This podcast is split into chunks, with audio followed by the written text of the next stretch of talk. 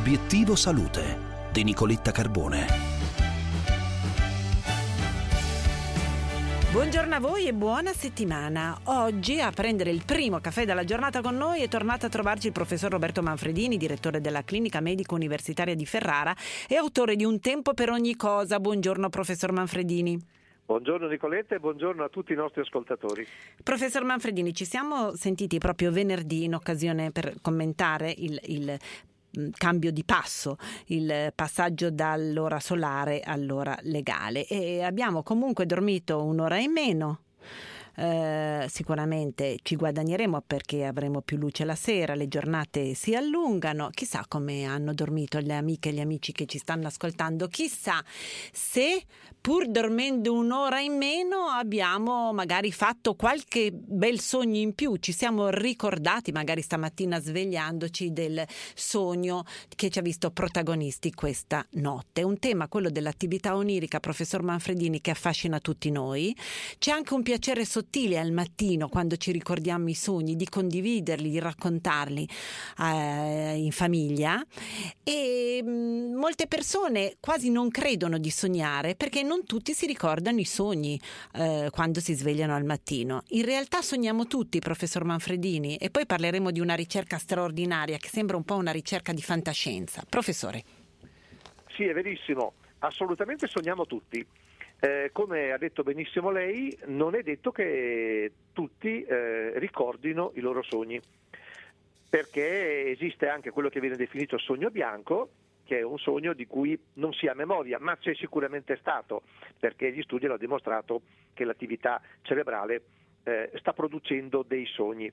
Naturalmente noi qualcuna volta lo ricordiamo, qualche volta no, eh, giustamente ha detto che quelli che ricordiamo magari di più sono quelli dell'ultima fase REM eh, del, del, mattino, di quando stiamo per svegliarci, magari perché siamo stati svegliati bruscamente dalla sveglia o da un rumore. E allora siamo in pieno sogno, tac, lo fissiamo e eh, se prendessimo qualche appunto ce lo potremmo ricordare perché dopo magari poi svanisce oppure lo raccontiamo ma poi eventualmente memoria svanisce.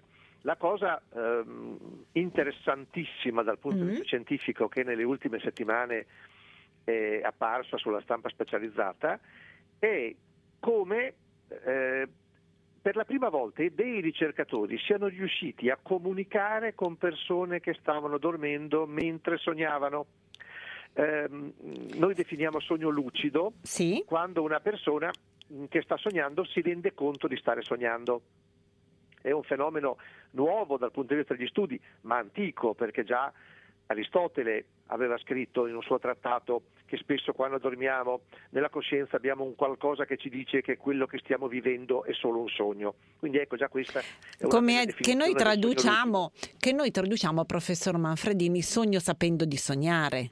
Sogno sapendo di, di sognare è una sorta di consapevolezza di stare sognando, che in realtà sembra che mh, almeno uno su due, quindi il 50% delle persone abbiano almeno un sogno lucido. E dalle statistiche, per quanto sempre relative al fatto che gli studi sui sogni prevedono che eh, ci sia qualcuno che lo ricorda e lo dice, quindi sono eh, sempre eh, legate alla memoria, sembra che una, il 10% delle persone abbiano un sogno lucido almeno una volta al mese, quindi è un certo tipo di fenomeno.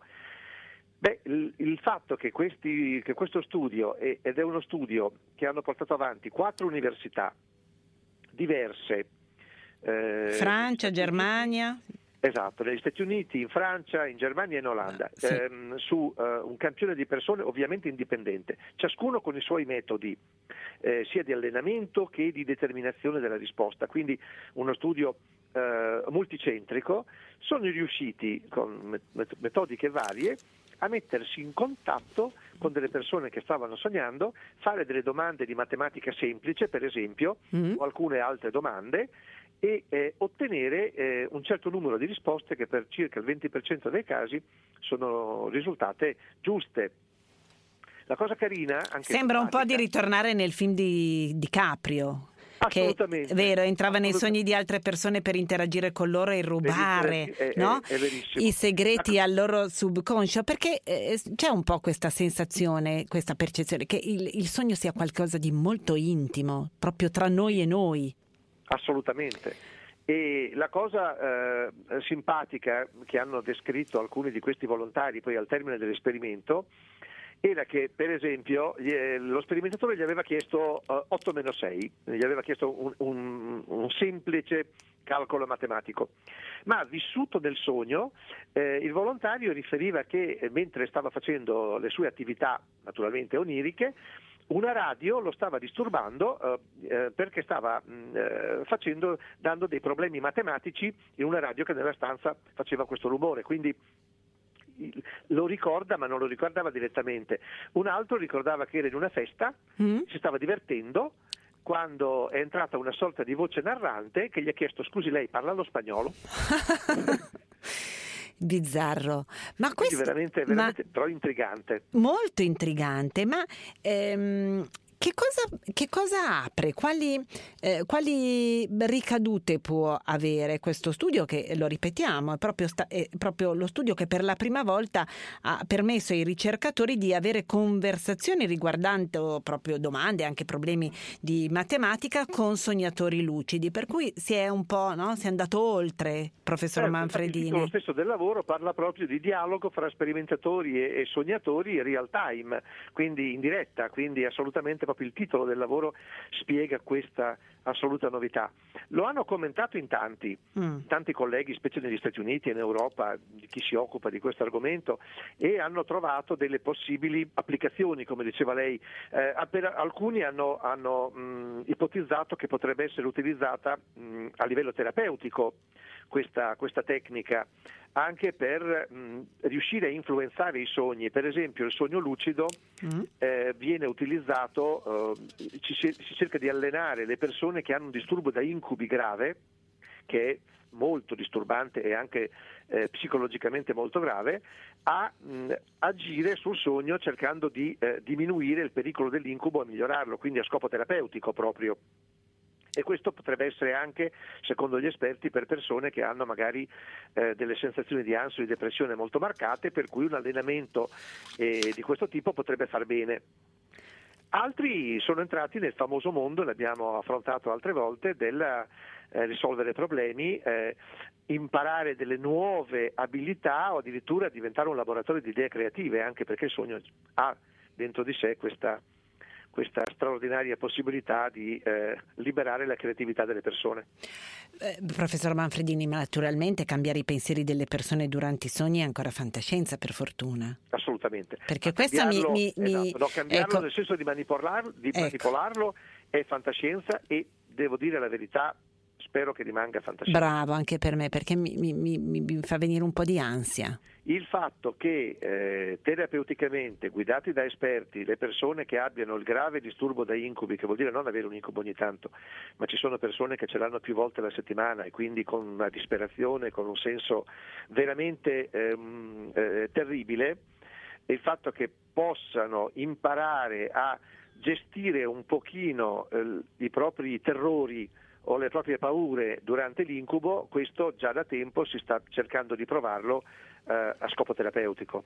Ma ci fermiamo qui, ma, secondo me. Ma noi ci fermiamo qui. Ci piaceva introdurre, così, aprire la settimana con, con, questa ricerca, la prima, vero professore? Che certo. in questo... È la prima, assolutamente. È la prima, assolutamente, perché in, sembra un po' di rivivere un film, di rivivere il film di DiCaprio e ah, poi sì. ci fa entrare un po' in punta di piedi in, in questo universo che riguarda i nostri sogni. E, ehm, la cosa che ci rassicura è che tutti noi sogniamo, eh, ci auguriamo sempre di fare buoni sogni, ma per sognare dobbiamo dormire e lo so che è una banalità, ma di questi tempi il riposo, professor Manfredini, è molto disturbato, si, si registra un aumento dell'insonnia a causa di tutti i problemi che stiamo vivendo.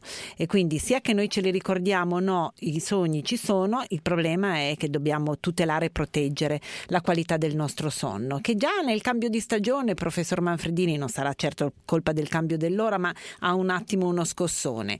Eh, lei ha qualche suggerimento da condividere eh, con noi?